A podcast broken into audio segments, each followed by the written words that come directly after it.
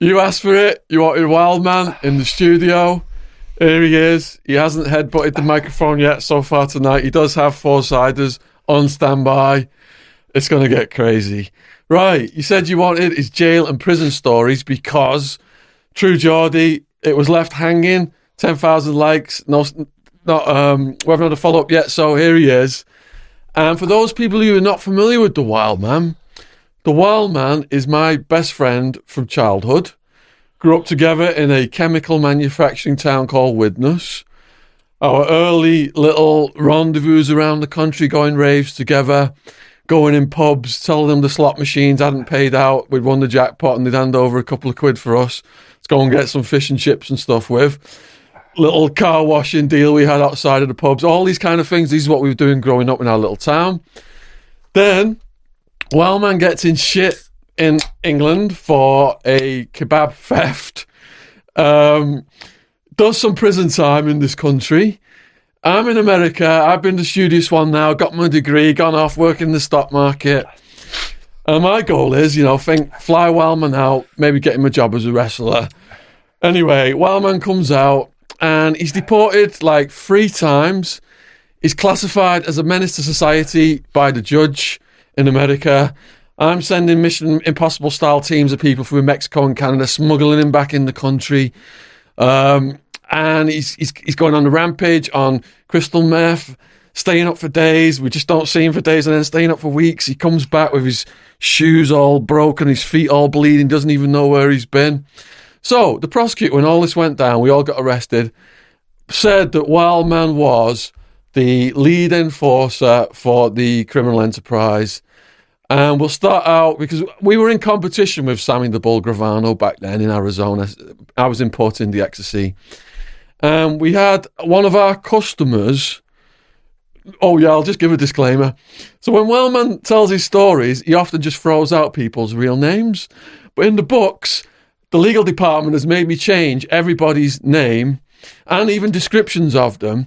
So if I have written a story in a book and I've called someone Smackdown, and Wildman says his name was Knockout, that does not mean we are lying. We're making all this up. Wildman used a different name than's in the book. I just can't remember the folks' names. So it's easier to go with the truth, isn't it? Right, back to the enforcer stuff.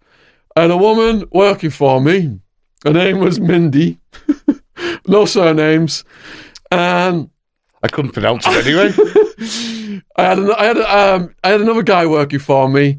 Let's call him Handsome Mark. And Handsome Mark was buying a lot of pills off us. Anyway, Mindy went to him one day and gave him like 15 grand for a thousand ecstasy pills. And Handsome Mark says, Yeah, you know, I'll get you pills. So she assumes he's getting the pills from me. But he was playing both sides. He was now going through Sammy the Bull with the money. So he went off to Sammy the Bull's crew. Using get- our money. Cheeky swat. So he goes off and buys his pills through Sammy the Bull's crew. As he's driving away from the establishment, he gets pulled over, doesn't he? And the cops take the pills off him. So now he's got no money, he's got no pills. He goes back to Mindy, tells her, here's what happened. Sorry. So she thinks now, like, a member of our organization has ripped her off. And she goes to Wildman. And Yeah. I'll let Wildman take over. She basically said, Look, uh, I'm upset and I, I don't know what to do about it. I give I give GM, well, there we go again. What do you call him? Mark. Mark. Yeah, I give Mark. I give Mark the money for the pills, and uh, he's gone. To, he's gone to get get him off someone else, and he's not even going to give me them either. So he's basically ripped me off. And then, so I thought, all right, leave it with me. Leave it with me. Found out where GM's flat was. Give him a day or two to come correct, because I thought, well, you know, might take him a couple of days to get a thousand pills and get decent ones. So he might still come good. But either, either way, he's using our money. But I didn't want to just go in and like spark him out if he hasn't got the money or the pills. Cause that'd be just, you know, be pointless, really. So a friend of ours comes and picks me up. We'll call him. Skinner. Skinner, yeah. Skinner. Skinner. And he takes me over to GM's. We go into GM's. I confront him, ask him what the fucking hell's going on. He just said he just thought at the time it was a good idea. And like, blah, blah, blah. I said, there's never a good idea, is it, to use Sean's money? Uh, It was fucking Sammy the Rat and them, is it, really? How do you think that's going to go down? We're not going to trust you ever fucking again. So we went to backs. We just fucking launched him. He was like over the counter there near the breakfast bar, and I just sparked him. And he literally went over the fucking breakfast bar. In doing so, one of his handsome teeth got stuck in my fucking hand there. Don't know if you see the scar there, but I've got a scar there where his like fucking his tooth was stuck in it. So I've launched him. He's on the floor, fucking. We go, we search the house, search up and down, can't find the pills or we can't find anything. But what we did do is we took his passport away from him because we thought, well, he can't go anywhere without a fucking passport, you know what I mean? We did same, didn't we? And um, another name drop. so, yeah, so like, yeah, get in the fucking car. Like, oh, dude, we're gonna have to take you to the fucking hospital. I said, nah, it'll be fucking alright. He said, you got a fucking tooth stuck in your hand. So, goes to this fucking hospital, and like, the nurse pulls it fucking out. And she goes, What happened here? I thought, Well, I'm not to lie. I said that, I got into an altercation and smacked someone in the mouth. Really? How else do you think I've got a tooth in my fucking hand? He said, There's no need to be sarcastic, is there? I said, Oh, me and my stupid mouth. So she gets this like hydroperoxide and they pour it in and it's stinging like fuck. And this stuff just bubbles. It bubbles but cleans it all out. So I thought, oh, that's good enough. And I should have never given this fucking nurse jip because she's got like a rag then, her fucking clean, clean, not like a Tippex. And she's fucking digging in and digging in. I went, hey! She goes, well, I've just got to clean it, haven't I? You know, the mouth's very infectious. You get lots of diseases from the mouth. I went, oh, yeah, yeah. never again will I give nurses fucking shit. So she's cleaned it all up. And she goes, Do you want stitches? We're going to have to put stitches in it, but you're going to have to come back tomorrow for the stitches because we're going to let it clean and we'll, we'll bandage it up and you come back. I thought, You can fuck you off. There's no way in fuck you out. I'm coming to you for fucking anything after you did that. So I nearly fucking passed out with the pain, you know what I mean? And this is a guy who was like getting tased was his party trick, so that must have been painful. So what I basically did, I don't know if you can see it up close. What I basically did, I just got needle and thread, so I could, sew. I got needle and thread and put a few stitches in myself. That's the close-up camera. If you want to just hold it, doesn't yeah, it? yeah. I got needle and thread, and I stitched it up a bit like that. And I thought, well, I don't roughly know what I'm doing. So I got one of them hook threads like that, needles, and I stuck it in, got it round. And after doing a couple, I thought, that's all right, that sound like, you know what I mean? Leave it at that. But the thread he used was like it was more like fishing fucking wire. So it was like fucking it was like that forever. Eventually, he had to go to the hospital to get it cut off. So they said like, "Who's done this?" Because they knew it wasn't professional. I said, "Oh, I did it actually." He said, "Well, what the hell do you use fishing wire for?" I went, "Well, "What do you think I had in the fucking house at the time?" You know what I mean? And didn't like some of Sammy the Bull's crew start taunting you then, saying they were going to like. Yeah, I had some. I had a guy come round at the time. I was knocking one of some bird off as well. Um, I don't know what we can call her. Let's call her a real name. Fuck it. I'm knocking this bird off called, and she's knocking some of Sam and the Bulls people off too. And this one guy, we met him in prison a bit later on. I caught up with him. He's on the phone to me, and he's like, "Listen, I've heard what you've done with GM, and we don't with things like that. I want to meet you for the straighten, and me and you will have a straighten and all that." And telling me, "Look, take no notice of him. He's trying to fucking set you up. He wants you to get to a certain fucking car park, and as soon as you fucking get there, he's gonna have you fucking nicked." So he's phoning up saying, I know where you live. I'm going to come get you. I'm going to come do this. I'm going to come and do that. So in the end, I'm just laughing about it. After a while, I thought, you know what, fuck you. You ain't going to do fucking shit. So fucking, I remember going to this, this nightclub where fucking we were, like, he hangs around.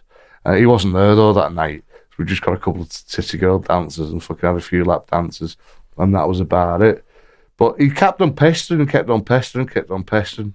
In the end, I caught up with him many years ago in Towers, and I said, well, fucking hell, let's go sort that fucking little deal. out." Oh no, no, no, listen, listen, listen. I, I, fucking, I'm sorry about all that. He said, I, I, I've been told by fucking some of the some of the their heads, like we've got to get you out of the equation. We've got to get rid of you somehow. So I mean, fucking, we were literally going to dry snitch. He actually told me he was going to get me to the fucking car park, watch me blow his car up, and then fucking have me arrested. So yeah, that's what happens when you work with rats. So, Wild Man, we all did get arrested. It was May 16th, 2002. Just before you got arrested, La, what was life like for you leading up to your arrest in a few weeks or days before? It was a bit chaotic, to be fair, because I'm knocking some young bird off, and then, but I'm trying to get back with. So it was my birthday at the time. I'm trying to get back with. So she's living in Farmer. By young bird, you mean stripper, not underage. Yeah, yeah, yeah, yeah, stripper. so I'm trying to get back with. So I move into the family house for a bit because at the time she's got two kids still there as well. No, three kids. Wild woman. Yeah, wild woman. So um, I go back there and we're getting on. We're kind of getting on anyway, but it comes up a lot that fucking, you know. And Sean don't really help because Sean just comes around and says, "Come on, we're going to a titty bar or something." he just says it to wind the fucking up. You know what I mean? I'm getting all these messages like, get me out of here, take me to the titty bar. Yeah, but you don't have to tell her that. do You You can What? say you're going to take the subway Our, or somewhere. co- our code was we playing pool, remember? That's what I used to say. You'd rub it in and tell the truth. Yeah, no, fuck it. She's like, what am I, chopped fucking liver? I'm, you're going to titty bar, I'm fucking coming with you then! She was a mad bitch. She really was. She'd run out, running out to the car, fucking, Remember one time I'm fucking sat there and I'm talking shit on some phone to some fucking girl, like, and she comes in. She goes, Do you want a butty? A butty's a sandwich in Scouse language. I went, Yeah, I'll have a cheese and ham, please. She goes, Okay then. She comes in, grabs the fucking phone and just smashes it on my fucking nose. Cheese and ham sandwich, you cheeky twat. Fuck off. Go and shag these little titty girl bitches. When I see her, I'm going to rip her tits off. So I kept them away from one another. They met up once though, and uh, smacked her around. so it's pretty chaotic leading up to the arrest. Yeah, Is there any, like, signs that the cops might be about to make a move? Are you suspicious? well, very suspicious because like I, I was always suspicious anyway. I'd go on midnight fucking walks. I'd patrol the block and everything. Me fucking hell. Out this one time. I just so happened to look up, and where we lived, Tempe, it's student like university. But all the roads around there, same as Tucson, they're all dead dark, aren't they? They don't Yeah. really have street lighting, do they, as such? Yeah. So I'm wandering round and thinking, look, and I just walk out the fucking house. And the house I had, it had a big metal gate like that at the front. And it had like fucking, it had a lock on it. So the police would have to fucking do something to, really get in. And like a big chain on it as well. So, which was pointless really, because you could have just jumped over the fucking back gate and come in the fucking back door. Because that didn't even have a lock. So anyway, I, I fucking I go out for a mooch, and I thought to myself, oh, I'll go the bar around the corner there because it was nice to go and fucking just be normal. I went to I think it was called Chili's. I went there just to have a couple of beers and just sit back and just chill and watch the world go around. Thinking, oh, was he following me or was he not? I had this long fucking thing about Mexicans following me, and all it was, it was like I was up early in the morning walking round, and all they were actually doing was guarding us. They're in a white van. And like fucking, I kept on seeing this white van early in the morning. Thought I'll have these cunts. I'll have them. And I'd follow them to different apartment places. Works out they're just gardeners, doesn't it? Bastards. So I'm scoping them out too. I'm sat on the fucking wall, like fucking looking around like that. Thinking, I'll have him. And I'm thinking, where's he got a strimmer? Where's he got a lawnmower? They did cotton on at first. I thought, fucking good, aren't they? You know what I mean? Must have mics or something as well, like. But uh, so I'm sat at the bar and thinking, I might have to chill out on the drugs for a bit because something just didn't feel right. You know, things are going down. You know, when you're supposed to go and collect money and everyone's disappearing, you don't know where the fucking hell they are. the last scene at fucking HMP, fucking whatever, or last scene fucking at the mums, and then just disappeared. So like, no one was turning up with debts. No one was really turning up anywhere. Everywhere was apart, apart from people being around, they would just sort of like go on fucking vacation.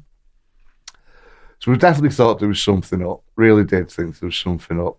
But what really gave it away when I come back from the fucking bar after a couple of pints, I just looked up and went, all right, It's a guy in the telephone pole, right? Swear to fucking God, God's honest truth. He's up in the telephone pole up there. and He's got like this fucking belt on. No fucking tools whatsoever fucking ever. Just doing something up there. I went, you all right, mate? He went, you all right? So what you doing? You got no tools? I went, all right. Do you want to come and see it out? Uh, I walked in. And then I come out and there's fucking, there was a few people in the house. And then I went, hey, look at this. This cunt's here. He's fucking up with telephone pole. He's got no tools. Fucking Houdini, this cunt's in he. What's he got to do with no tools? so I said, let's go and get an axe and start pretending to chop the fucking, know, the telephone pole down. That'll shit him up, won't it? But he was a copper, so they'll probably got done for that in the end. He could have took some tools up and looked like he was doing something though, you know what I mean? Hmm. They weren't exactly that fucking like, intelligent, were they? When the shit hit the fan. Oh, when the shit hit the fan, I shit myself though, honest to God. Just sat there smoking crack. Took this fucking lovely morning hit. I think, oh God, that feels good that. I was going to have a bacon butty thought, no, fuck, I'm not eating now. I'm just going to smoke crack and do, do whatever drugs I've got. Because I normally, I don't like to keep drugs in, in the house. What what quantities of drugs are we consuming at this point? Like, I was probably doing, oh God, quite a bit really. I was probably doing about a quarter ounce of crack a day. I was probably doing about the equivalent of like a hundred dollars worth of glass a day. Like crystal meth, yeah, really probably powerful doing- meth. couple of E's, um, 50 bag of bud, and um, acid. We ever had acid gel tabs. I'd be fucking just eating them as do like Skittles. And then all the Mexican pharmaceuticals as well. Oh, yeah. and then I'd have like, if it'd been up for a few days, I'd have like Percocets, fucking Vicodin, fucking uh, Xanny bars.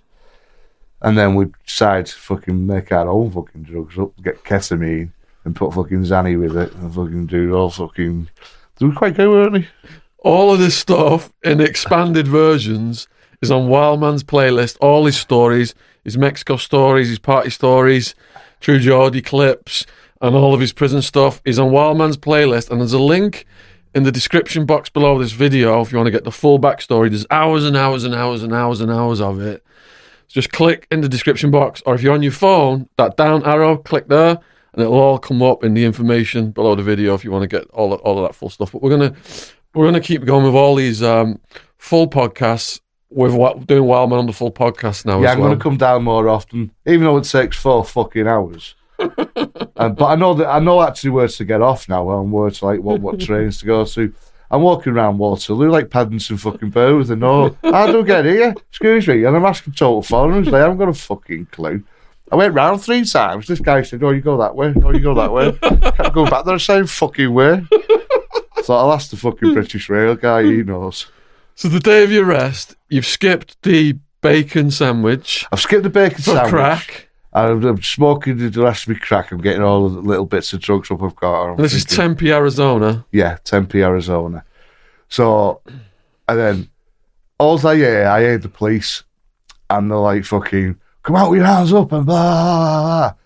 So I go outside and look, and I casually come in. There was me,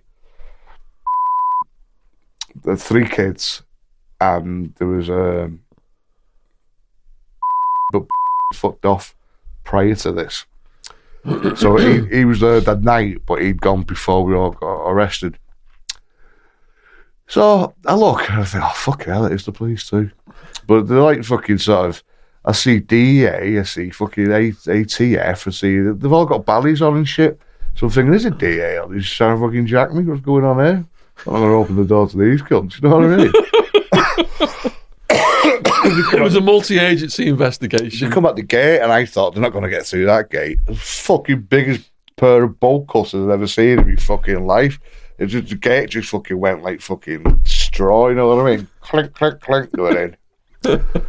Get out. Hands on the ground, fucking down on the floor. and one of them come over and said, Are you all right, Peter? I went, Yeah, why? This is a fucking this is a mistaken identity, some shit. This is what's going on. And he's like, You'll find out. You'll find out soon enough. As long as you're all right, though. He didn't take it. There was him and two others with masks on. Now I don't know whether they would been they were being undercover or whether they'd been in our organisation and just like to find out what was going on. But it, it just felt funny they'd call me by my name. Know what I mean? Well, I read all the police reports, and what happened was they had approached people saying that they were from out of town and they wanted to buy our pills. And then the old out of town routine, we were familiar with that. Yeah, yeah, yeah. So in the court documents, they ah. said they could not infiltrate the organisation because we were too close knit, and we always like would re- re- reject them if they said they were from out of town. And that's how they authorised the judge to listen to the phone calls. Remember them two guys? Must have been shady thinking about it now. I tried to set the deal up. They wanted like thousands and thousands of pills, but we didn't know them from fucking Adam. And they were like pretty big fucking like weightlifting guys type of guy, but like we didn't know him from Adam. But thinking about it now, they had like, Probably them. they had like cop wrote all over them. Yeah, yeah. It's all all in the paperwork. They did they did try to do that multiple times. So I'm thinking, oh fucking hell, this is a come down. By this time now, fucking me crack eyes gone. Thinking I should have had me bacon fucking pussy.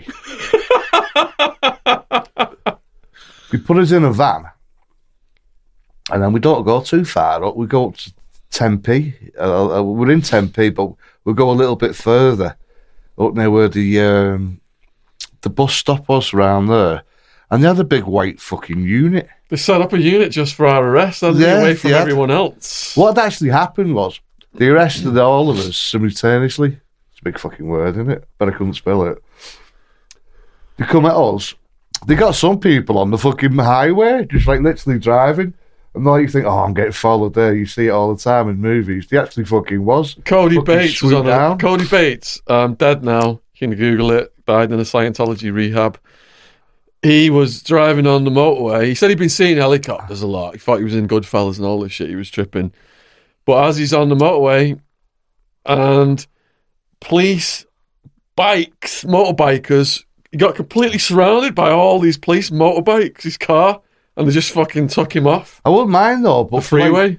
like, probably about two months before all this happened, Sean got out the game. 'Cause He, he knew something was happening because he was just like basically, would they come for you? You you were fucking on your bird, weren't you? didn't have any drugs at all. No. My bird had like said like you got to fucking chill, and um, it- yeah, it had been almost a year. And also, found, I think, because I remember talking to call her yeah, Claudia. Claudia, yeah. Girl. James is gonna have to make some adjustments. talking to Claudia, and she was she was like "Wait, there's a ghost outside, and they obviously tried to that was my frighten the- girlfriend. She's obviously trying to frighten the girls more. So I'm like, oh, you're all right. And like, little scouse mouse, like, oh, they've got fuck all on his Fucking fucking Wild tits woman. these are. Fucking, they don't know what the fucking hell they are about. Search my house, they haven't found fuck all. Mind you, they wouldn't with this fucking fat bastard here. He does all the fucking drugs. I'm like, shut up, will you now? Where's fucking Sue, in it? I said, well, good job I did it. Good job I cleaned out. you know what I mean? But I think they found they found some like sleeping tablets on Claudia. Something pathetic, what they're not going to get you done for. But they were just like really sort of like telling her that this is like serious and all that. I'm like, oh no, it's not. That's not serious.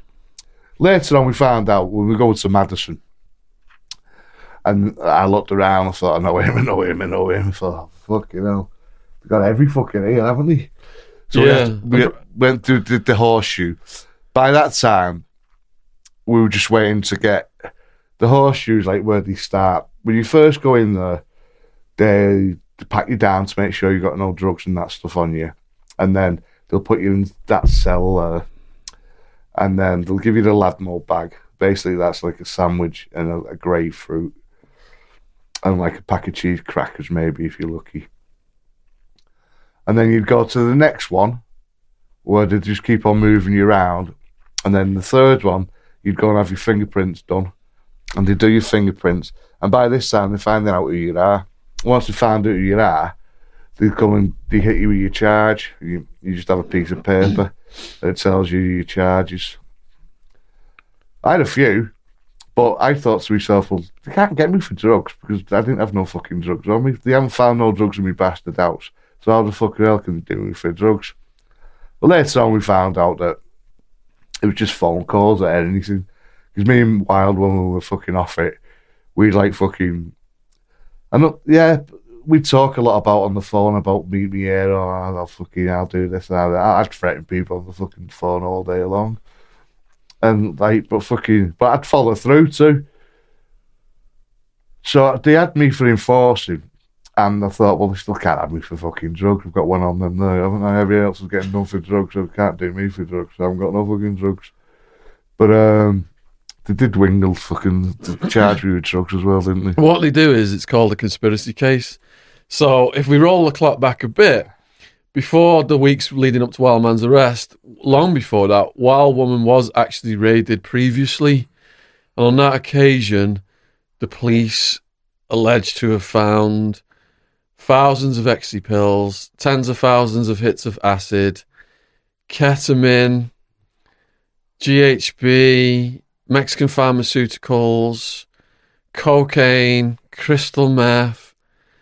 There was a lot of stuff, wasn't But there? yeah, but it wasn't in her house, was it? it was No, no, that's why I said alleged. Alleged. Yeah. yeah, yeah, it's all alleged. So it was like, obviously it was ours. There was a fucking empty house next door. You know what I mean? Could have got the safe house a little bit further away. Look, you know, talk about shit on your own doorstep. Van Buren would have been good. So we all get taken to this processing centre. Oh, can before- I say one thing? I was never told any of this about the safe house either. Otherwise, I'd have been fucking. He'd have been, break- he'd have been breaking into it. So we all go to these like mobile home police units first when we're Yeah. arrested. For that's where we get an initial processing. Mm-hmm. They're doing like sending us is it f- uh, fingerprints and mug sh- shots? The Fingerprints, Tempe Police mugshots. Department. Yeah, yeah, yeah. And then they put us in the Tempe Police jails before the horseshoe. That's correct. And that's where Cody Bates then told me the story of the helicopters following him and the motorbikes pulling him over.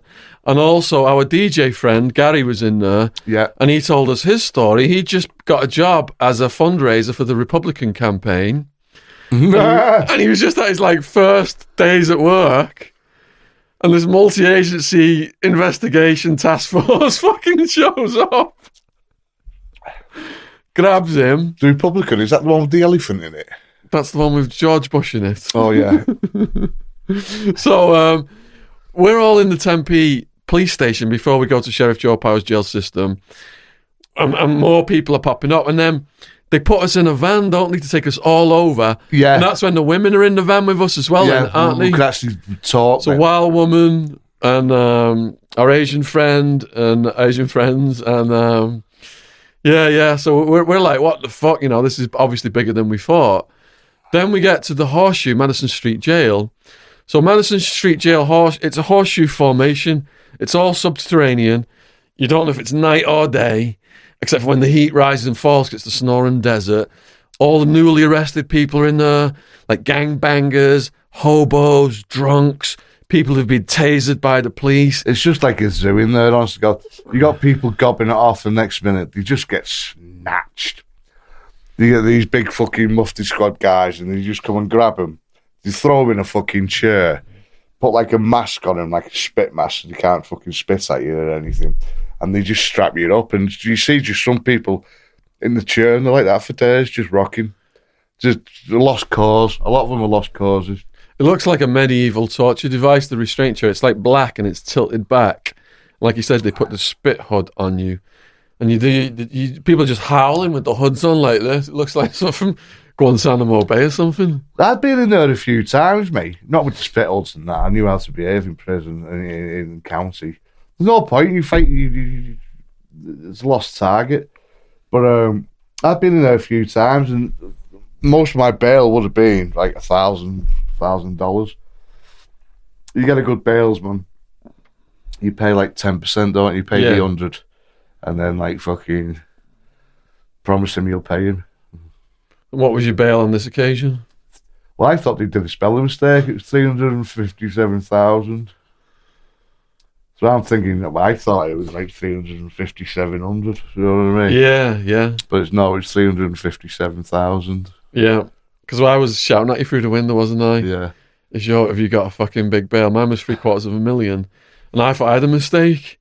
When you said yours was in hundreds of thousands, I'm like, oh, I thought there, I thought, well, there goes the fucking. Um, there's only so much you can do, like, but with just me and Sean's are fucking over a million. Even if you you got to come up with a hundred grand, and by that time they started taking assets and everything else as well, haven't they? They take all your money on the day. They, they seize all your bank accounts. So our main charge now is conspiracy, crime syndicate, continuous criminal enterprise, using uh, electronic devices to use drug transactions. They were lesser felonies, but those first three I said, they were like class two felonies. Prosecutor also slapped serious drug offender status on us, which that alone is 25 uh, to life. And I'd been out the country for most of this too. To be fair, I'd been fucking down in America for a while, wasn't I? He was um back in Not England. for- America, he was in a uh, deportation prison. Yeah. He was in England. He was in Ca- uh, Canada. He was in Mexico. So how did you find the horseshoe then? Because we were in there for about two or three days, weren't we? Yeah. Well, like I said, I'd been there before from fucking stupid arguing with stuff. So I, I didn't mind that. But it's generally just normally that when you when you're there, and it's just like you're arguing with stuff and uh, with Corey. It was just basically you go and see the judge in the fucking morning and he bail you. You know what I mean? It's like Corey's Wildman's girlfriend out there who like to have a clit tased. yeah, yeah. If you want those stories, again in Wildman's playlist below the description box. Another titty girl dancer. Something about them. They're all right though, aren't they? You know what I mean? Fun girls. So you so going through horseshoe was routine for you. Um, then you get you see we saw a judge, didn't we? Yeah, we've seen the judge. What was that like for you? Well, I I thought it was quite comical actually. I spotted uh, sis, I spotted, and we were all sat there. And well, actually, first time I was very lucky to even get to see the judge because as we're all going to see the judge, we're in we're in these cells here, and then they've got the women in the other cells there. But when they take us all up, they take us up together. So like fucking, I'm in the elevator with like fucking my woman. So I'm like trying to kiss on her and shit, and fucking caught us, didn't they? So actually, they sent me back on. It wasn't the very first one, but the second time I had a court appearance, I waited three months for. They fucking sent me back and put me in the fucking cells and said I couldn't behave myself. So fucking, you're not seeing the judge. Wait again for another three months. But the first time I seen him, it was a formality really. You're in black and white, and I'm I'm looking over and smiling at um, ADD, and then the fucking the the New Times. Uh, It was like a, a newspaper. and They must have just caught me perfect, mustn't they? Smiling. Oh yeah, and took the photograph. there is a good picture of Wildman. He's got like this Viking beard, and he's in court, and he's black and white stripes, and he's just like. Remember telling the detectives the fucking bunch of fucking idiots too in Tempe. I didn't give a flying fuck. To be fair, I was. I was it was like caught or not caught. I was never expecting eight years. I wouldn't have been as fucking gobby if I thought that. I'd been fucking crying in the corner. but, So we get to the end of the horseshoe, and we all then get classified at various security levels. So the first group of co-defendants, there was 13 people, and most of them got classified to minimum security. So in the beginning, me and Wildman both got classified to medium security, Towers Jail. But the prosecutor put a do not house together on us. So I went off to Tower 6, and I've told loads of stories about that on YouTube. You went off to Tower. four at first. What was that like? It was all right. It was like fucking um, because you get to the no matter what tower you're at, you'd always get to see three or four people that you fucking knew in there. You know what I mean? Can you describe what it's like for people, a tower, what it means? Okay, a tower is basically it. It's like it's in the shape of a hexagon, you've got a tower here. So there's the tower, right? And in that tower, there's a guard. And then there's a pod coming off here A, B, C, D, E, F. Now, that guard can you look at all the pods, what's going on, and what's happening. And each pod, you'd open the metal doors to walk in. You'd have stairs going up to your top cells, and you got your bottom cells. You've only got cells on one side, correct?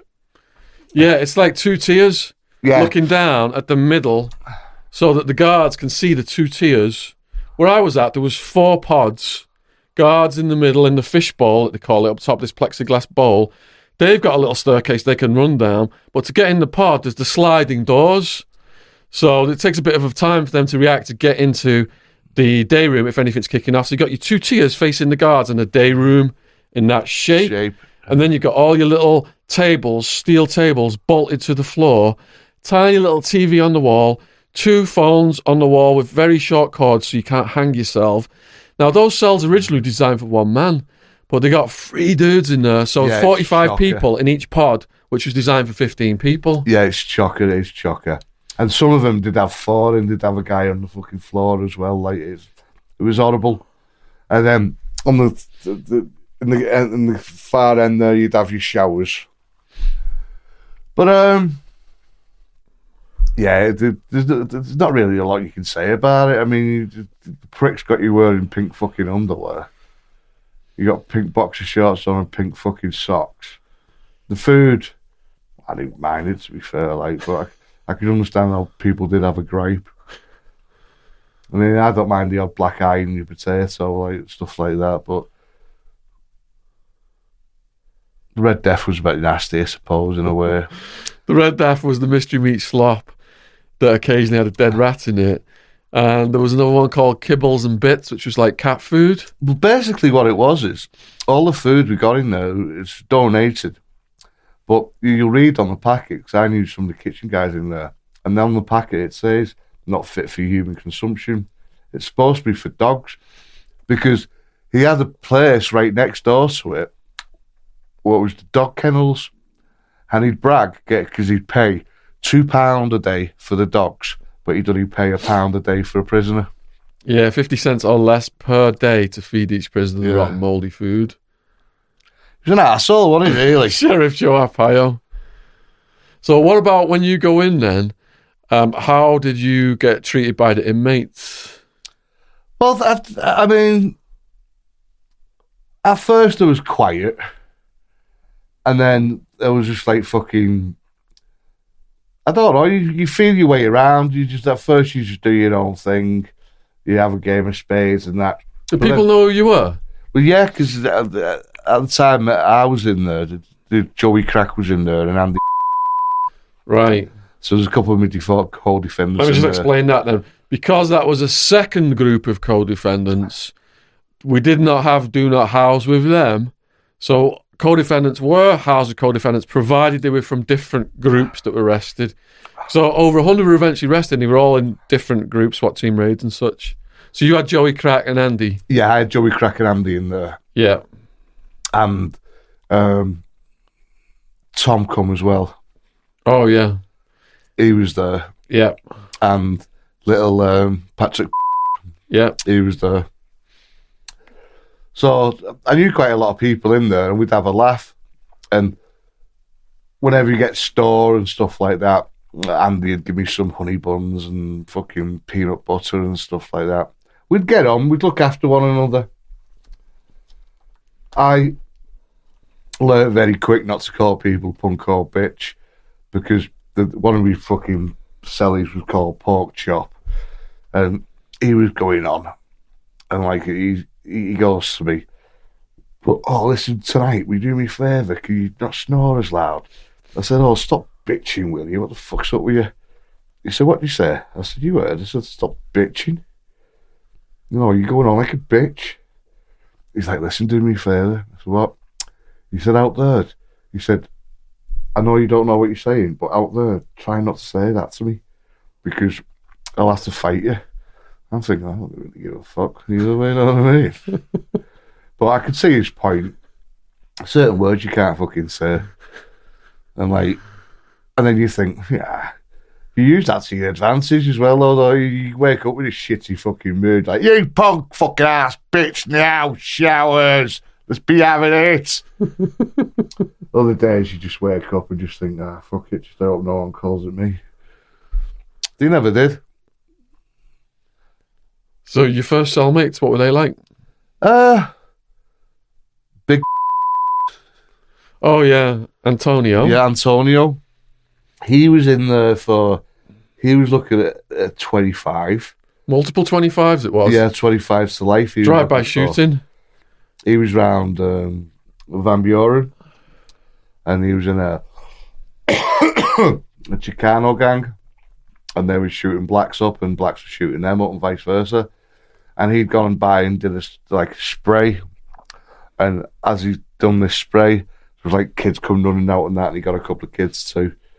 So um, It was on the news every night. Some of them were critical, almost dead. One girl, the bullet had gone through her back, came out of her front and, and took her t- uh, nipple off. Yeah, and that's they have there is rules too. You you start learning the rules as well in the because you don't drive bys are a no no no matter what. It's a red light straight away. You excuse me. You might as well be an informer or a fucking like a fucking a child molester than do a drive by. You're gonna get smashed on site. That none of that happens in towers though. Towers, they don't know what the fucking hell they're doing. You'd have like pod, pod heads. I was made a pod head eventually because one of our heads got called out by some paisa, some um, Mexican national. yeah, some Mexican national. Fucking some young lad was in the fucking in the showers, and like you come out of like "Mama la verga puto," called him like a motherfucking faggot. The lad wanted to fight him, and obviously because he felt disrespected, because he just called his fucking mum, and it, it's like. You think this sounds a bit daft, that it? Just calling your mum, but they're very religious. They like the mums and they like stray dogs, don't they? Well, anyway, yeah. So these are about to have a fight in the fucking shower, and the fucking our so-called fucking head fucking goes in and fucking says da, da, da, da. and this guy thought it was the guy who said it, and he just sparked our head out, just knocked him clean out on the fucking floor. So the Mexican national knocked out the head of the whites. Yeah. So, and he wouldn't fight. He wouldn't. He got. He just got up off the floor and went back to his cell. And that was the head. That was the head. Yeah. Ooh. So I just fucking. and he's like, look, we've got to do something about it. He said, I said, I've only been here three fucking months. What do you want us to fucking do? He said, just fucking wool him. Just like, you know, fucking give him the big left. So, uh, fucking, as soon as they did the count, Quinta, as soon as they finished doing that, I thought, all right, I'll, I'll fucking have it then. Smoked a little pinny, a little pinner, a little like fucking little tiny joint. I thought, all right, it's supposed to mellow you, but fucking, I thought, right, I'll have this just so I don't go really mad with him. So I just walked in, dragged him off the fucking bunk, sparked him twice, and then like fucking said, look, you either roll up or you keep your gob shut, but you're not fit to be a fucking head. Normally, as I, because well, I, I mean, once I get to my prison stories, you'll hear about it too. But there's a big difference between Towers County and prison. Prison, people know what they're doing. They've got a lot more respect, and they know what they're, they're in there for. There's rules. In Towers, it's just a free for all because no one knows what time you're doing, how much time you're doing. Everyone thinks there's someone, and there's no like sort of they mix. I mean, blacks would been in the same cell as a, as a white, but that had never happened in prison ever, ever, ever. Whites have their own cells, Mexicans have their own cells, but in in towers, they're mixed, aren't they? I did have a Honduran cellmate who was a coyote for the cartel who was smuggling people over from Mexico into Arizona. Yeah, but if they if they tried to put a black in with a white where I was housed in Towers, the the whites would kick off with the guards. But they- I was allowed to have a, a Honduran. It's weird though, isn't it? I would, you could just suppose it's because they're not really that bothered about. I think it's the whole black and white thing, isn't it? There's That's the main beef, isn't it? Yeah. yeah, yeah. So, so you so you smashed the head of the whites. Did that make you the head of the whites? Well, it, it wasn't sort of the head of the white rolls. It was it was the pod boss. It was the guy. It was there was sixteen white people in there, and he was the one who'd talk for us. Yeah. So in, in the jail, in the county jail, there's four major races. There's the blacks, whites, Mexicans, Mexican Americans. There are some Native Americans, but they're a minority. So all the racial cliques just hang out because when I first went in, I started working out with a Chicano, Mexican American dude called Sniper, our La, La Victoria gang, Tempe. And I'm doing all these exercises with him. There's not exercise equipment, but we're doing like um, push ups and pull ups after the stairs and, and, and dips after chair, the stools and stuff like that. And then the woods, the whites, they're coming up to me saying, Look, we want a word with you. And, and they waited till, till he went off and they said, Do you see anyone else working out with the other races? And look around, and all the races were just working out together. So I was like, Oh, yeah, all right, I see what you're saying. And they're like, Well, well look, we'll give you a pass for today, but we don't want to see you doing this again. So they, these are the kind of rules that they try and enforce. And we had it, it was complicated for us too, because like fucking a lot of our co-defendants, we weren't all white. We had all our co-defendants Black, were from, Mexican from Asian, and- black, everything. Yeah, Yeah, yeah, Mexican, all- everything. all races. We didn't discriminate, did we, La? No, we didn't so laugh. Everyone got slapped the same. so um, I'm getting a bit sick of this towers now. I'm getting a bit bored of it. And I'm sick of going the fucking hole. So by this time, once you fucking acting as pod, boss, people just come up to you with like, I've got this problem with him and I've got this problem. I'm like, oh, fucking agony ant, fuck off. If you've got a problem, whack him.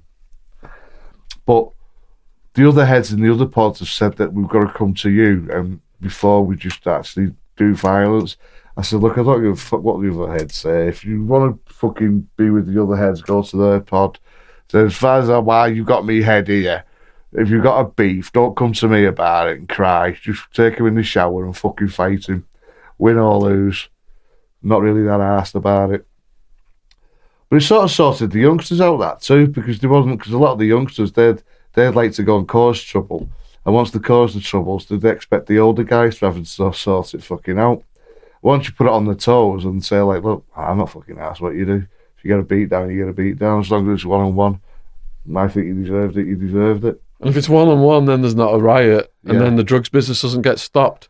That's the main thing. It's when people, all the people join in, and then next minute it's a riot, and then before you know it, there's no visits. Five day lockdown. And then when you've got no visits, you fucking you've got no hot food coming to you. Well, you hardly had hot food in towers anyway, did you? To be fair, No, it was all, always cold by the time it got to us. yeah. So if you've got a beef with someone from your race or from another race, the heads of the races would just say, get in that cell under the stairs and squash the beef. And you see people just have a fight. And more often than not, because it was so routine, you see them having a hug at the end of it and smoking together. Yeah, yeah, yeah. It was just it, it's, it's just a form of like respect. It's you've disrespected me, I've disrespected you. Go in there. Let's not fu- just fucking. It's very rarely you're gonna get really hurt if you're having a one-on-one beef like that. 'Cause they're not go. They're not trying to knock your fucking head off. Well, to be fair, I did. I, I never went in there half-assed. They always went in there as if like I needed to come out. You know what I mean? So I'd smash their head against the wall and everything. But in general, people were like that. In general, people were like, you know, we sorted it. Let's leave it at that, and let's learn by it. So, Wildman said earlier, it's a lot different in the jail because so many people are coming in and out, and everyone's like got attitude. The whole place is flooded with crystal meth, uh, heroin, and when people are just up on crystal meth for days in the county jail, where people are just coming in and out, in and out, in and out, it just causes a lot of chaos. So there's so many more fights every single day. There was fights. It does cause a lot of chaos. You've got these people coming in, and they're not coming in with little quantities. They're coming in like the beat of court, and Ounces the guy had like a broken arm with a plaster on it, and he had like fucking ounces round it. And he's getting this out in the pod, and he's giving the white guys fucking like a, a nice what you'd normally pay five hundred quid for in the streets, or not in the streets, but in prison for, and he's giving them just away it's free. You know what I mean? And he's wondering then why it's coming on top, why all the white guys are up for fucking days, and the screws are coming round thinking what's going on here, and start searching the fucking cells. So were you? Um, did it get to the point where all that built up, and then they bring in the goon squad and do a full shakedown in the jail? Yeah, what yeah. was what was that experience like? Well, that again, another I'm going the hole on that one. Can you describe what how, how it is? What what happens what basically happens is you're locked down and like people would be having raves of a fucking weekend. They'd have the fucking radios on and they'd have like toilet rolls fucking and they'd they'd have the speakers or they'd have a toilet roll in between them and they'd have little holes so they'd make like a little speaker form of a speaker. And they'd be listening to the rave music, getting fucking high. Club Freedom. Yeah. But when the screws did the walk, they'd calm it down a bit. Because they're like routine. They never normally, they don't just change up what time they come in. They come at a certain time every fucking time. So everyone's all chilled, everyone's dead high. And the next minute, you're they don't actually announce themselves. They just fucking come in. They burst in like a fucking ray of sunshine. Pop your fucking door open. Rag you all fucking out in your boxer shorts. You gotta stand there facing the fucking wall. And these are big dudes, aren't they? And yeah, and then they proceed to fucking throw your mattress out, throw your pillow out, throw your photos out, throw everything fucking out, and just disrespect you totally right in front of you. and expect you not to say anything about it because they'll just beat the shit out of you if you do. Some of the goon squad look like they, they should be in prison themselves. They're just massive dudes. All their arms sleeved out with tattoos. Um, and they just look like they want to fuck you up, don't they? There's some really big guys in there, there? Yeah, yeah. So you said you had a few situations where you had to go in cells with people. Any memorable ones of them uh, stories that came about that, the cause those that you want to talk about? Um, no, it's just like it, it, I mean, it's everyday day shit in there, isn't it? Really? It's Yeah. Just like ninety percent of the time, I hadn't gone in there f- for myself. I'm going in there because some other fucking whiny little fucking dickhead couldn't handle himself. Remember the time playing cards once? I was having a game of spades, and uh, there was me, that's a white guy, and there was two Chicanos. And we're playing, and one of them was an OG Chicano, and we were playing, and it's like fucking. I, I thought, I'm sure he's fucking cheating. I'm sure he's fucking saying he's got more spades than what he's fucking got. Because he's saying he's got six. He's saying he's got six. There's only 13 fucking spades in the fucking deck. So I fucking, so I called him on it. I called him and I said, you fucking cheat, you. And he turned around and said, what do you call me, Holmes? I said, you fucking heard, you the fucking cheat. I said, fucking, I want me candy bar back. We playing for candy bars. Oh, you can fuck off, Holmes. I said, you can fuck off. So I reached over the table and fucking sparked him. So we're having a fight there and then. And then fucking uh, the, the CO comes in. I break my thumb.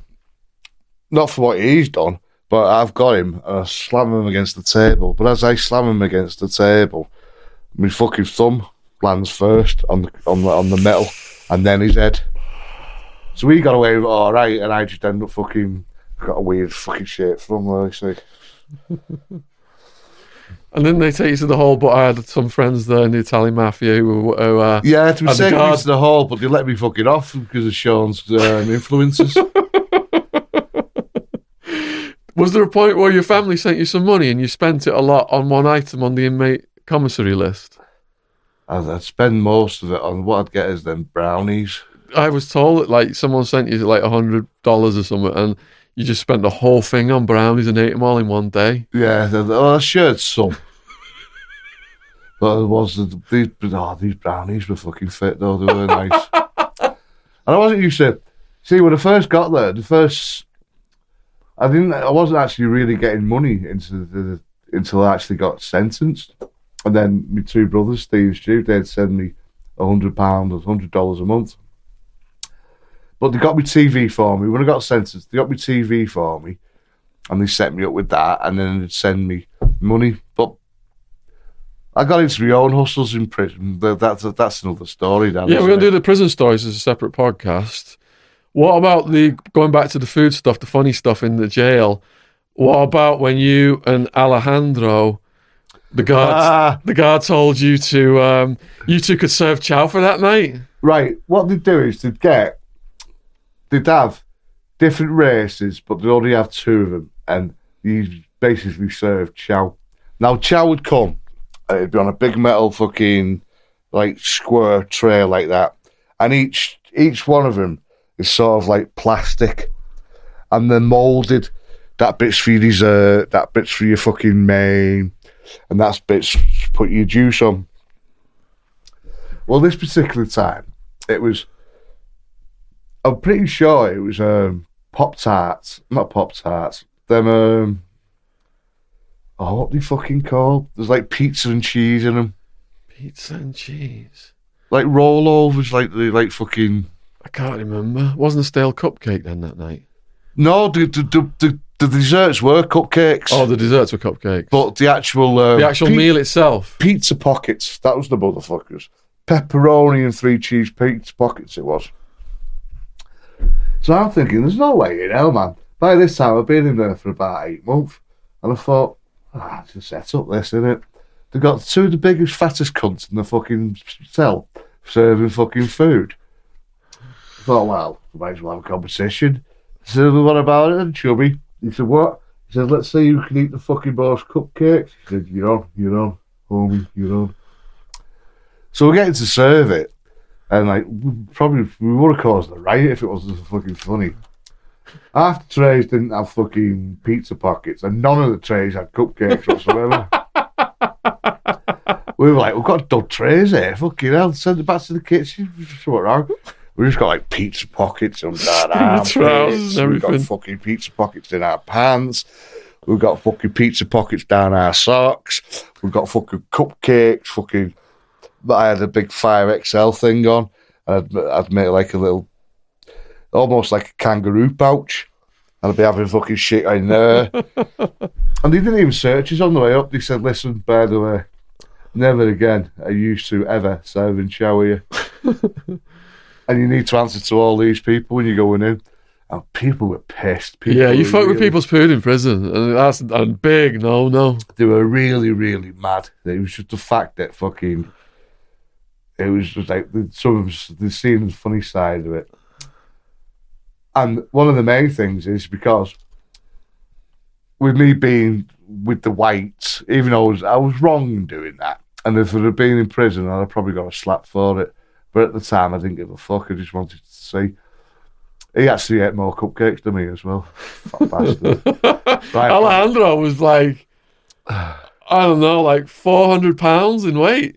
Oh man, he was. Yeah, I tried to kill him one day, just gently, but just like because he kept on whining. In a way, yeah, he had the right to whine. He was looking at twenty five to life. So I'm sick of him going on. No, he's just like a big fucking jelly bean, fucking sat on his fucking bed, fucking whining a lot. So I'm like, I know a good high. He said, What? I said, No, there's Ventolin inhaler. Do the whole fucking lot now. Just just do it. He did it. He nearly had a fucking heart attack. He's on the fucking floor, wiping out.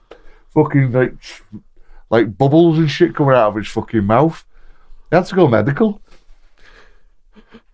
and Joey Crack said he was you guys' cellmate at one point, you and Alejandro, and that you, Alejandro, was going court facing multiple life sentences, and you, because you gotta get, well, the court routine is is fucking brutal, but you put like grapefruit peel and grapefruit juice all over the floor, so you was slipping around and hallucinating and shit. Well, what it is is you when you first when you you- you're getting up at like five o'clock in the morning to go court, so you tend not to. The, the guards aren't asses. They don't put the your cell light on. They just they come and just fucking open the flap and say, "You go, you're getting up for court? Get up."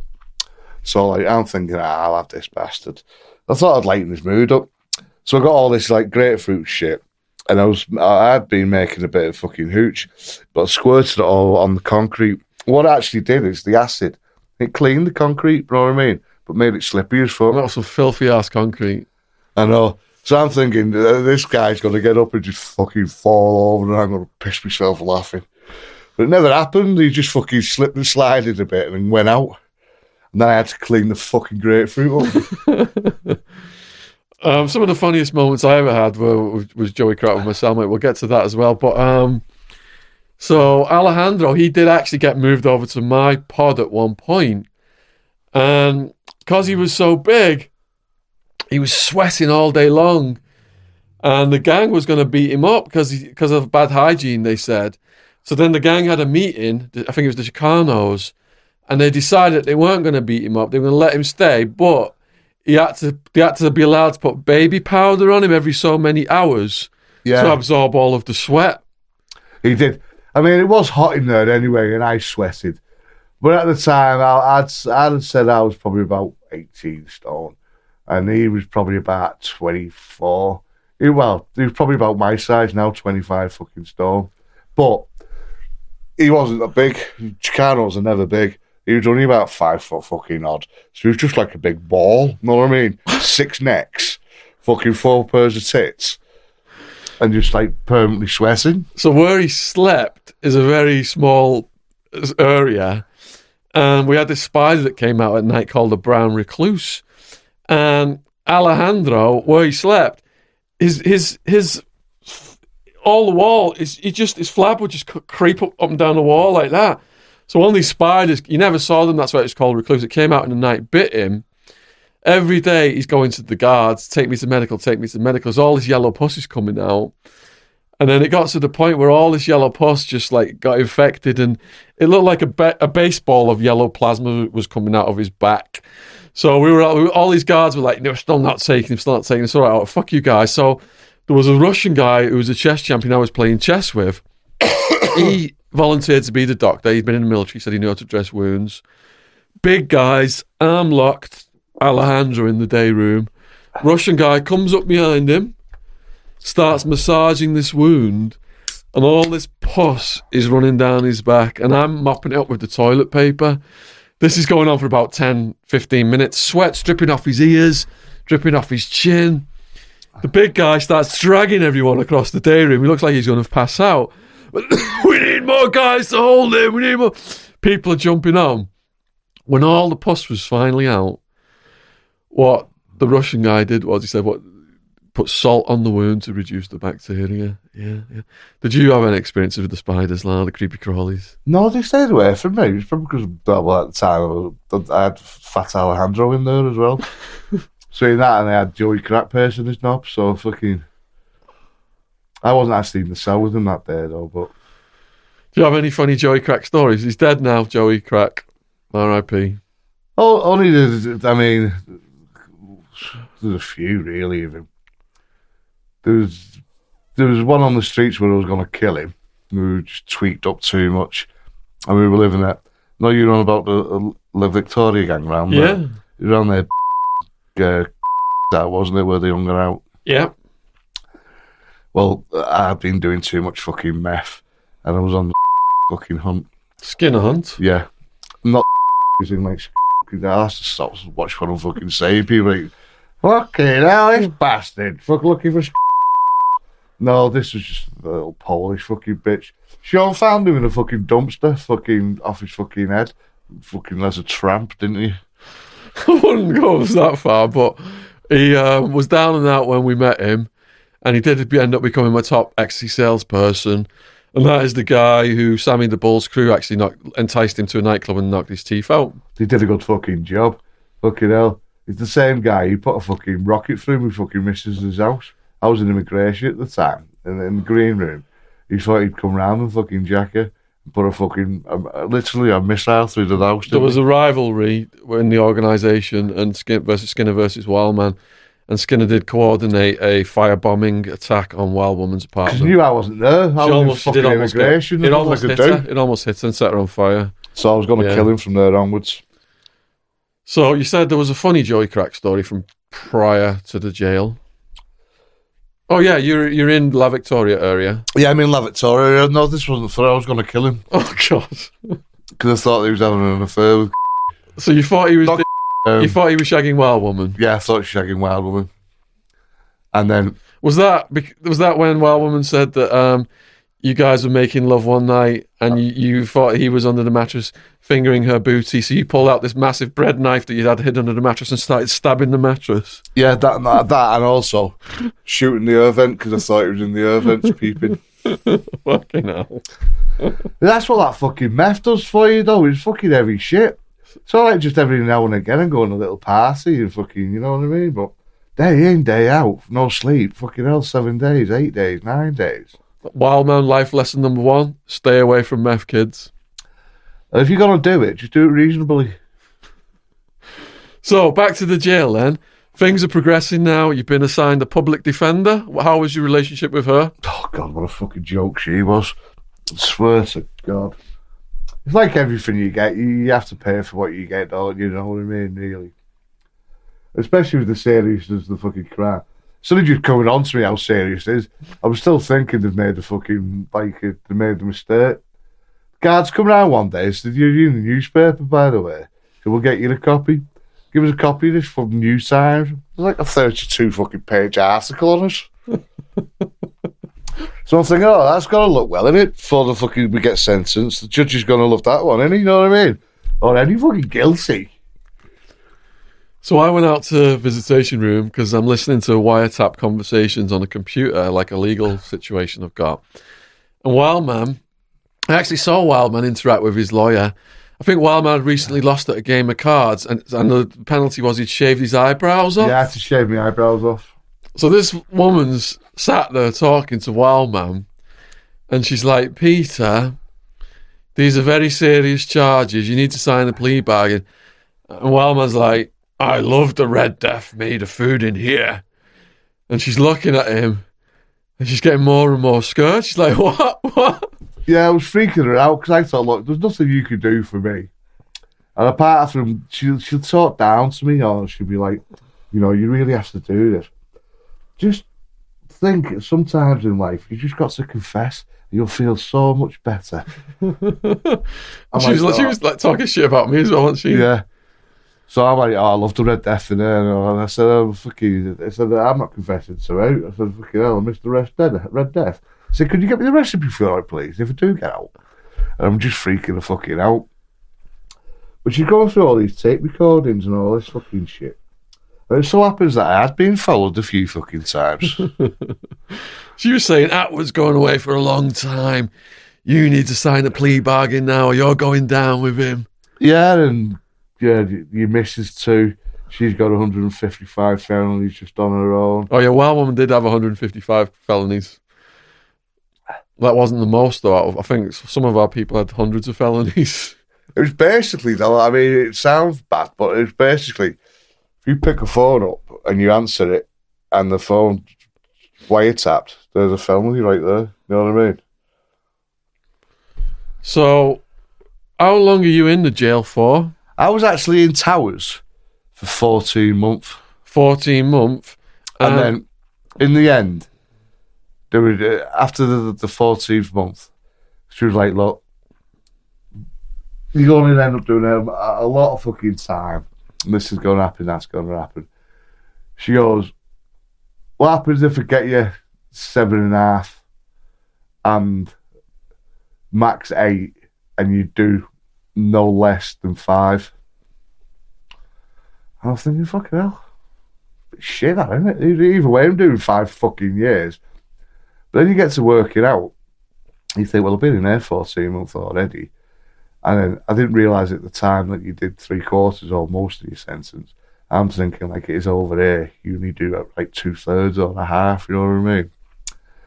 Cut long story short, I fucking cop and They give me fucking, they give me the most they can give me. They give me seven and a half.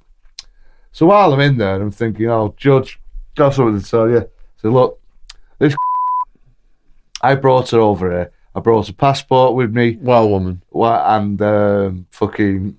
I don't think I. I'd, while I'm doing this, I- I'd rather do her time too. It's, it wasn't out to do with her. I brought her into this fucking trouble. I'd rather do her time. And the judge wouldn't let me do it, but he, he said, oh, "Thank you for that." Never knocked anything off my sentence either. I thought, do I think, oh, he's a good guy for saying that? You know what I mean? Like a year off. Fuck that. How did it feel to be sentenced? kind of relieved in a way because you know you actually know what you're getting. You know, fucking, you got a date to get out. Yeah, You're not just fucking in like limbo. You know what I mean? yeah, yeah. Even though the date's a long time away from when you're thinking about it, you got a date. And what was your family's reaction to the whole situation and the sentencing? They were just happy you're still alive. They kind of, they, they, look, they've always looked at me like a lovable rogue anyway. yeah, As long as fucking I'm alive, and I got out a better person for it, so it was a life lesson. I wouldn't take back anything I did. Well, the only thing I would take back is I'd probably have killed Schooley. Skinner, Skinner. right, so that is the conclusion of Wildman's Jail stories. For the rest of this podcast, because we're going to do the prison ones in a separate podcast, I've got some questions that have been sent in by you guys. So I'm just going to do half these questions now. We'll do half these questions in the prison one. And um, people have been sending us stuff. Wildman says, Look, I just do this, want to get my story out there. If you want to buy me a beer, that's fine. I'm not out here trying to like do Patreon or get people to send me money or get people to send me anything. But people are insisting on sending things. Um, someone sent me actually this. Joe Fur sent me this t shirt. Appreciate this, Joe Fur. That's that's badass. I will do a podcast or uh, at least a YouTube video wearing that. Do you like that, lad? Yeah, I do like that actually. Like, He's got a good nice. design skills, Joe Fur. He sent you some of his stickers and postcards. Here you go. Thank you very much, Joe Fur. Yeah, yep. Um, got Adam. Wrote, Adam wrote in that my friend Keely is a fan of the YouTube channel, frequently mentioning Wildman. It's her birthday. I'm sure she'd love a happy birthday message. What's her name? Keely. Happy birthday, Keely. I hope you have many more. Happy birthday, Keely, as well. Right, first one of these questions then. From Gazingi. How long was Wildman in America roughly in total during all his spells in the country? Three quarters of his way through party time.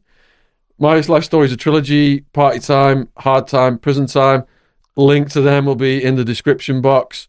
Party time, Wildman is like all throughout this book. The red dots, the eyebrow, everything. Um, you, you, there's endless amounts of that. So if you're interested in that, click over. Um, and three quarters of the way through party time, it's difficult to gauge how long he was there from the book. So how long was Wildman in America? Roughly how long? it's hard to work out because it was sort of. The first I went there in '95. That's the very first time I went there, and you were still the stockbroker then. Yeah, yeah. with- Living with um, you know, Scottsdale, yeah, yeah. and I was there for about a year, and then I got deported. And then I come home for about a year, got in trouble again. Then I went there for a couple more years, and then got deported again, and then went there again, and I was there the rest of the time. Then So try adding that up when you're on 20 different drugs. It's not possible. Next question is from Boily Bam. Are there any prison, prisoner and guard relationships? I think he means sexual. Well, yeah. I never had any, but uh, you do hear some of these smooth looking fuckers who are having them. I reckon that Italian guy was shagging some in Towers. Oh yeah. So when the Italian mafia took over my pod, took over the white race, the head of the Italian mafia, he was outside of the jail at night smoking with the guards, giving them orders when we were all locked down. He had legal visits, and his girlfriend came as his lawyer, and they didn't have full sex, but she was giving him blowjobs in a private room in the visitation section of the jail. He had pull, definitely had pull. But he was a good guy. He was a good guy too. Yeah, He wasn't just using his pull for himself. He was like he was modest with it, wasn't he? out. he Yeah, helped everybody out. yeah, he did. And we, we did have the same lawyer as well, Alan Simpson. So this is from XD Stevie. Do you use any skills you learn in prison in everyday life? If so, what are they? I still cook a nice pot pie. In Wildman's playlist, you got all Wildman's prison recipe videos. So if you want the full description of the pot pie, again in the description box, Wildman's playlist. Is that the only thing? Um, no, I've learned to um, not be so like angry and judgmental. I was going to say, have you learnt to be calm? Yeah, I've learned serenity is peaceful. 10 years, no arrests. It's working. Thompson 2232. What's the incident that happened that was the scariest, gave you the most fear at the time, and why? I can't really say without getting more criminal fucking ramifications. Let's skip that one. Simon Borodin has asked Can we send Wildman cases of Strongbow or Skol Super? Um, no, um, I appreciate it though. Thank you very much, but um, it wouldn't be appropriate. I'd rather I'd have a beer with you next time you're around that end. I'll have a beer with you. Here's a long one now about Wildman and his gifts. Wildman, this is from Junior Balls. About gifts. You give a lot of people your stories, which certainly seem like they were hard won stories. They weren't easy to come by. People want to give you a thank you for sharing your humour. Think of it like a friendly trade.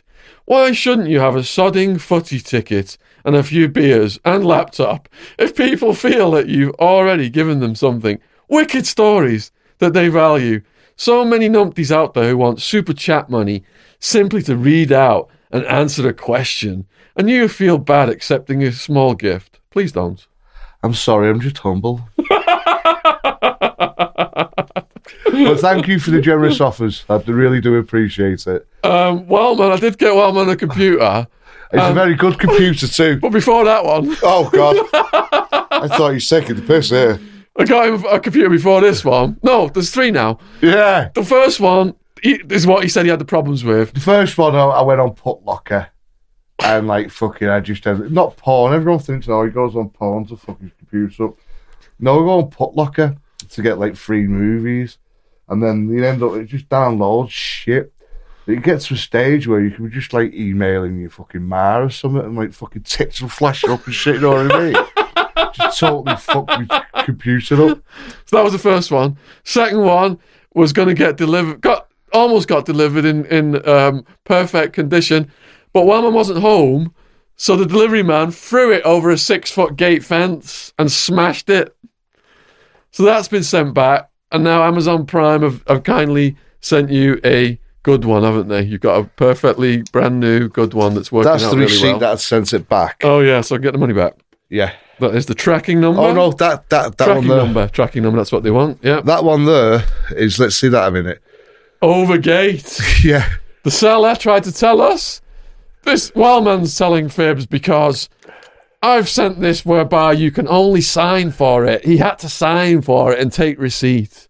But no, thrown over gate. They even written it on the fucking slip. That was a six and a half foot, seven foot fucking gate. But he's got a brand new one now, so Yeah. all, all good, as you may have noticed.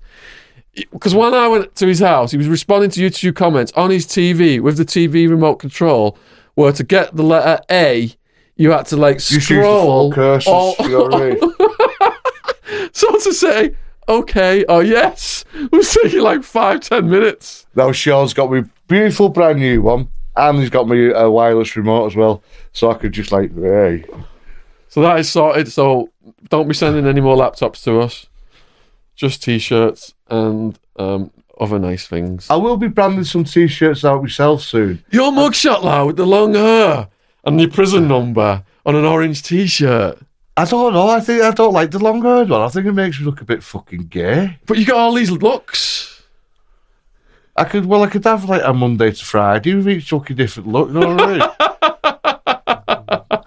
no, I wouldn't mind. Yeah, but I was, I was thinking about, um, because I was looking at the prices of just like plain t-shirts, no fruit the looms, Yeah. and getting them printed and all that. Yeah, yeah. And but I was just thinking about what size to actually do it because the more extra. I mean, you get five X, what I'm in, but not everyone's a five fucking X. So I'm thinking, uh, uh, what you guys think? What, what what sizes are the best for me to order? And I just get there's a couple of t-shirts I'll get printed up. I'll show them you first, and then you can decide whether you, you want them or not. If you want them, you'd order it, and then I send it to you. We'll set up some Shaun Wellman. set that up. We'll anyway. set up some Wildman merch at some point, definitely. With this channel almost getting at 200,000 subs now, we appreciate all that and all your support. Yes, we do. David Ashton. Question Was there anybody inside that you had a constant grudge with that made your life inside more difficult? No.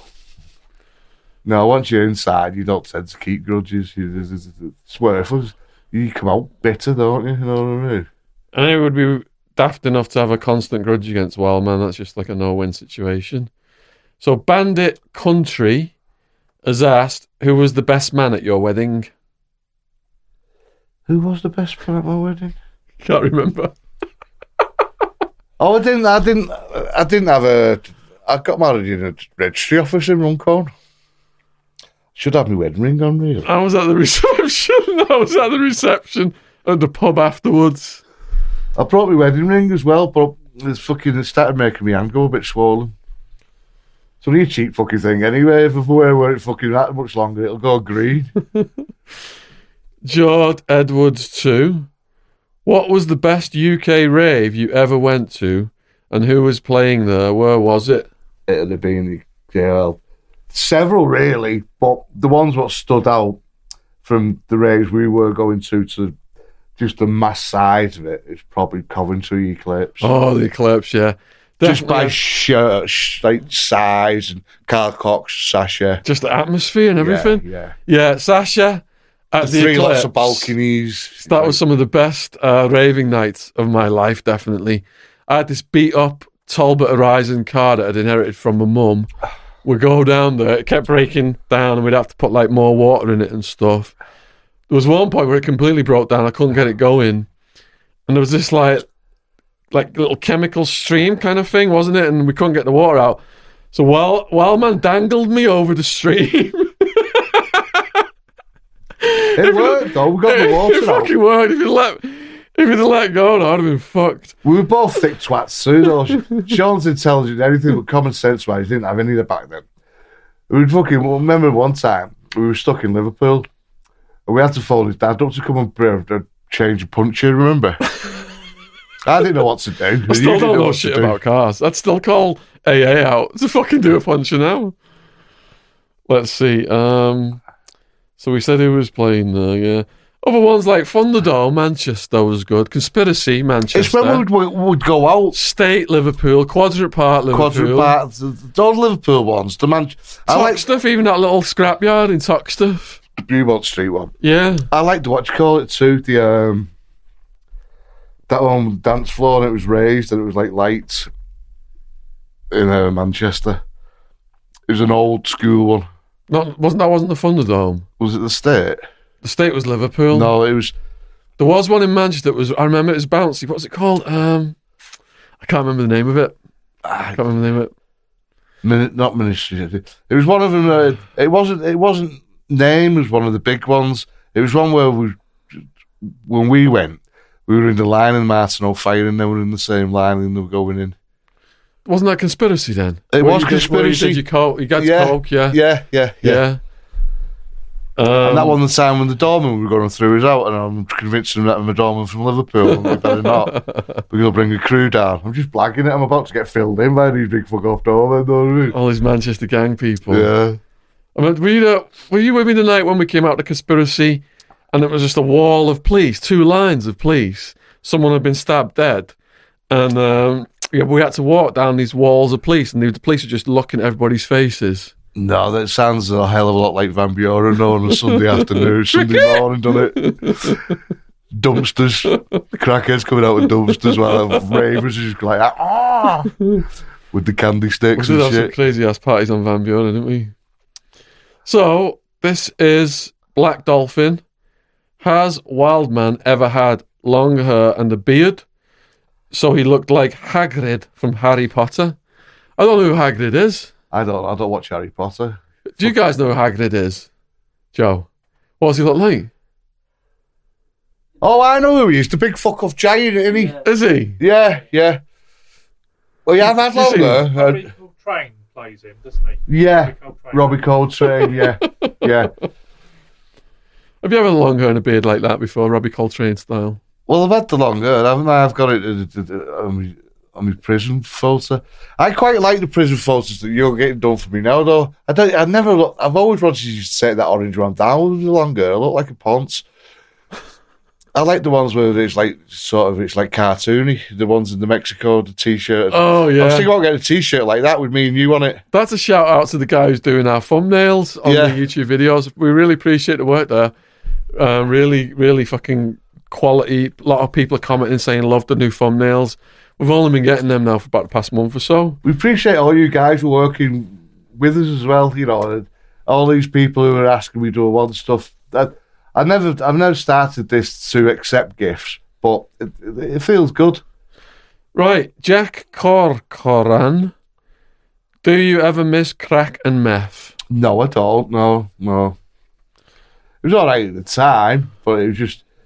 It's a form of um, escaping, esca- escaping one's mind, and w- when you decide you don't have to escape, you don't need it. So Remember that Colombian crack drug lord that you introduced me to, and when we almost got shot when you'd rented your apartment out to him and his dealers? Oh yeah, he was cool, him George. And they were impressed because you could inhale one $100 crack rock in one breath. George. The, um, He had several brothers, didn't he? near, um, Sorry for true names. let's see, next one. Um,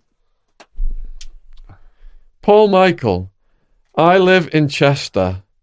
Does Wildman fancy an Italian? And then a night on the Strongbows in the city centre. He might have to get a suit on though. It's quite posh here. uh, no. I'm not putting a suit on to go eat Italian, mate. I get spaghetti every fucking week. But I do appreciate, once again, I appreciate the offer. And I'm not being like, I haven't got a suit what fucking fits me anyway. I was looking for something a bit smarter today for these podcasts. And I got some, like, no, the Ben Sherman's, the Oxford shirts. And I remember a while back, I fucking ripped Giacomo off, got like a thousand pounds worth of clothes. And I got like fucking five of these Oxford shirts, 4X, fucking look nice and smart. I even washed them, ironed them, put them on, the fucking buttons are popping. So I'm to have to wait another about two storm if I can wear them. Perhaps the Italian thing was asked because of your story. The night Wildman met the clit taser girl, she was with a boyfriend, and Does he own an Italian place? he doesn't go as far as to say that. What's he actually say? I live in Chester. Does Wildman fancy an Italian? If I'm in Chester, would, but would a shirt do? Do we have to put a suit on? And could I get anti-pass there? That's only a mite. No a amuse bouche. All right, the heart too is asked, well, man, if you were stuck on an island with the choice of only one type of food, what would it be? Not Pete's fish and chips. Monti's in Tempe, that Roman bread, fucking hell. It'd either be You and Seth doing those red, red hot, triple fucking hot, what were they called? oh the the, the, um, chi- the chicken wings. Yeah, Jesus Christ. You guys are. Everything in America is to excess. Well, you go away and you get like six to twelve or twenty-four chicken wings or something. It's like for a few people. Over there, they just give you a big bucket. And, Like you're supposed to eat them individually, and you've got all the different inferno sauces and all that. But yeah, no, I'd say my favourite food was probably that nice little quiet. Well, it's hard because it depends what day it is. It depends. uh, Some days I wake up, I want Mexican. Some days I wake up, I want fucking like Let me rephrase this then, because I'm curious. If you had to eat the same meal every day for the rest of your life, what would that meal be? it'd be um, chicken tikka masala with pilau rice and naan bread, Really? um, ala suta, the, the potato bread, and a bit of dal. I'm torn, but I think I, I'm almost at the Indian level, but I think Sunday dinner, roasties and gravy and everything. No, because it's it's that well. You'd have to change the meat around, wouldn't you? You'd sure get achy on beef all the while. Chicken, chicken's boring. Now that I think I'll, I'll stick with my curry. Oh, well, if I'm on an island, it'd have to be something where I could cook with fish too. So a curry, you can do a lot of things with curry, can't you? Yeah. You can you can find a, an old fish on the fucking thing. What's half it? curry it up and eat it. That's why they made curry back in the day, wasn't it? To hide the taste of the rank meat and Yeah. fish and stuff, yeah.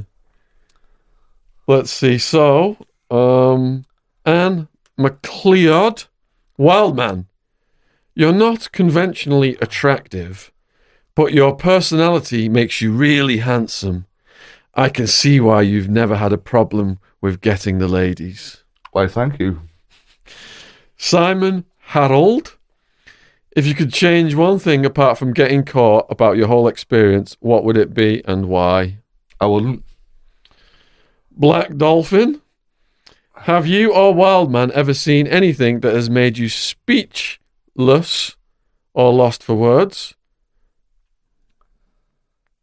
Uh, Getting the clit tased? Was, does that make yeah, sense? the getting the clit saves was with that and Joey Crack doing his fucking cock. The getting the clit tased made the whole room speechless. I've got to admit, there was about 30, 40 people at, at that apartment. And um, the boyfriend was doing the Italian food in the kitchen. That's where the Italians come from, isn't, Isn't it? Yeah. Yeah, he's probably not asked me for a meal at all. And I thought he had to put a suit on, you bastards. Yeah. And she just like squatted down and she didn't have any knickers on, did she? No. And she just, they'd been tasing each other and just giggling, tasing each other's bodies and giggling. And she's like, "F- f- I'll show you fucking something. Fine looking. And then, yeah, beautiful. And then she just gets the taser on a puss. And you can see the blue, like, electrical bolt things, like, just dancing up and down a labia and a clit. On a clit, yeah. And, and she wasn't just like, bing, bong. She was like, and it looked like she was just going off into space. Her eyes like rolling around, like she's going off into space, getting off on it. She was a cute girl, Corey. she was one of the, It's one of them where you like you, you hook up with a girl like that. You really don't have to go to city bar or go. You don't have to make excuses like we're going to play pool or out. You know what I mean? It's all there. If you're in the fucking bedroom, She was hardcore. Her entire body was covered She was in like scars and burns from S and M. All right. Um, he's also asked, "Will Wildman ever do a review of his favourite beers and lagers and his least favourite ones?" why does everything go around beers and lagers with me? I, I do have other interests, you know. Uh, well, this M&S side is fucking shite. Seven pound for four fucking cans, and it's only four and a half percent. So I wouldn't buy that from Marks and Spencers ever again. There's a review for you. Christopher, what colour is Wildman's pillow? And does Wildman resent Shaun for bringing him to America? A, fuck off. Get off our channel. I can't be fucking asked. People going on about my pillow. All right, I've got a pillow, so fucking what? I'm not going to answer any fucking questions ever again. And I'm just going to abuse your name every time I fucking see you. I don't even want people like you on the fucking channel. You're a boring twat. Ben Horner, did you ever carry a weapon for self defense? And that's the first question. Um, no, didn't actually. Second question Wildman didn't need weapons because when the crack, the Colombian crack drug lord, took Wildman collecting debts in central Phoenix, the south side, and all the roughest neighborhoods, Wildman would just go in with the, the crack lord, and, and people had, would pull guns on him and shit. And Wildman just stood there. And they said to the crack lord, Where's your guns? And Wildman's like, "Oh, I don't need fucking guns. He just thought he was They have them there for show for when the people don't don't get them jacked. But if you go in there and you got a guy with an AK and you just fucking spark him clean out, they're like they're not used to it. You know what I mean? Even when I was dealing with the New Mexican Mafia, the most powerful, violent criminal organization in Arizona at the time, and G Dog, who introduced me to him because one of his brothers was one, and G Dog said, just never ever take Wildman to my brother's house. It's just a bad combination of events. So Wildman did happen to be with me one night when I went over there, and they're all they all come to the door with their AKs and the mini machine guns and everything, and then they're like, to me, like go in, and they're looking at Wildman like you stay here. Wildman just doesn't stand there quietly. Wildman's like, who the fuck are you talking to, you jalapeno head motherfuckers? I'm coming in with him. This is this is the most dangerous fucking mafia in the country at the time. Right, so Naivety on my part. Yes, putting his head in the lion's mouth. Um, ben Horner has also asked, "What is the craziest, most stupid thing you ever done on drugs?" Fucking hell, there's that many, mate. There's that many. Um,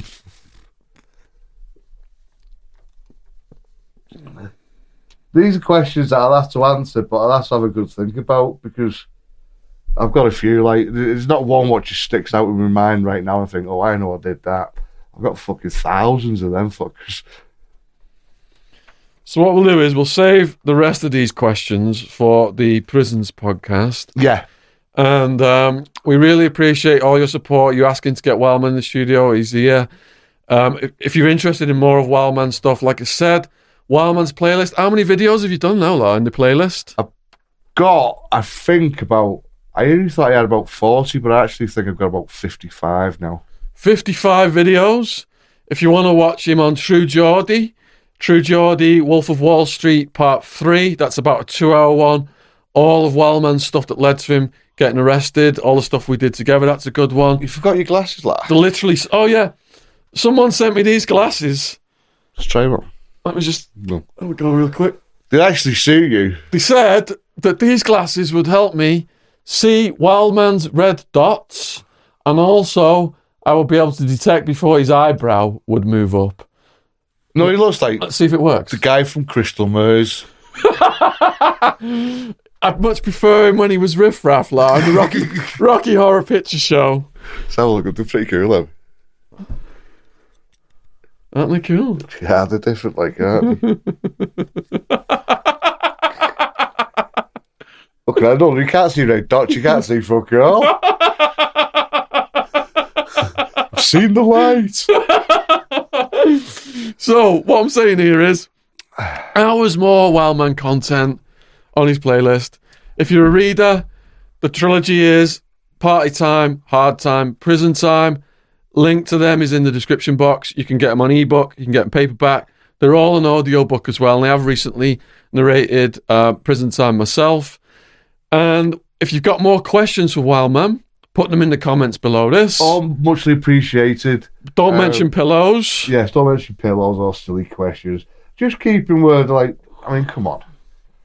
So now we're about to take a cuddy break, and we look forward to hearing your comments and questions soon. Yeah, thank Cheers. you very much. And don't forget, no pillows or no, like, why has he got a couch behind him? Because I've got two couches in the fucking house. I like to sit on one and wank, and the other one I've just fucking spunk free. All right. Wildman Okay. has done a video on can you wank in prison and can you fart in prison, and soon we will be doing can you shit in prison and how do you wipe your ass in prison. Thanks for those questions. And I will be doing one. Can you put a couch over someone's head if I keep on fucking hearing about couches? Toodaloo. Toodaloo. Nice one, though. Just like.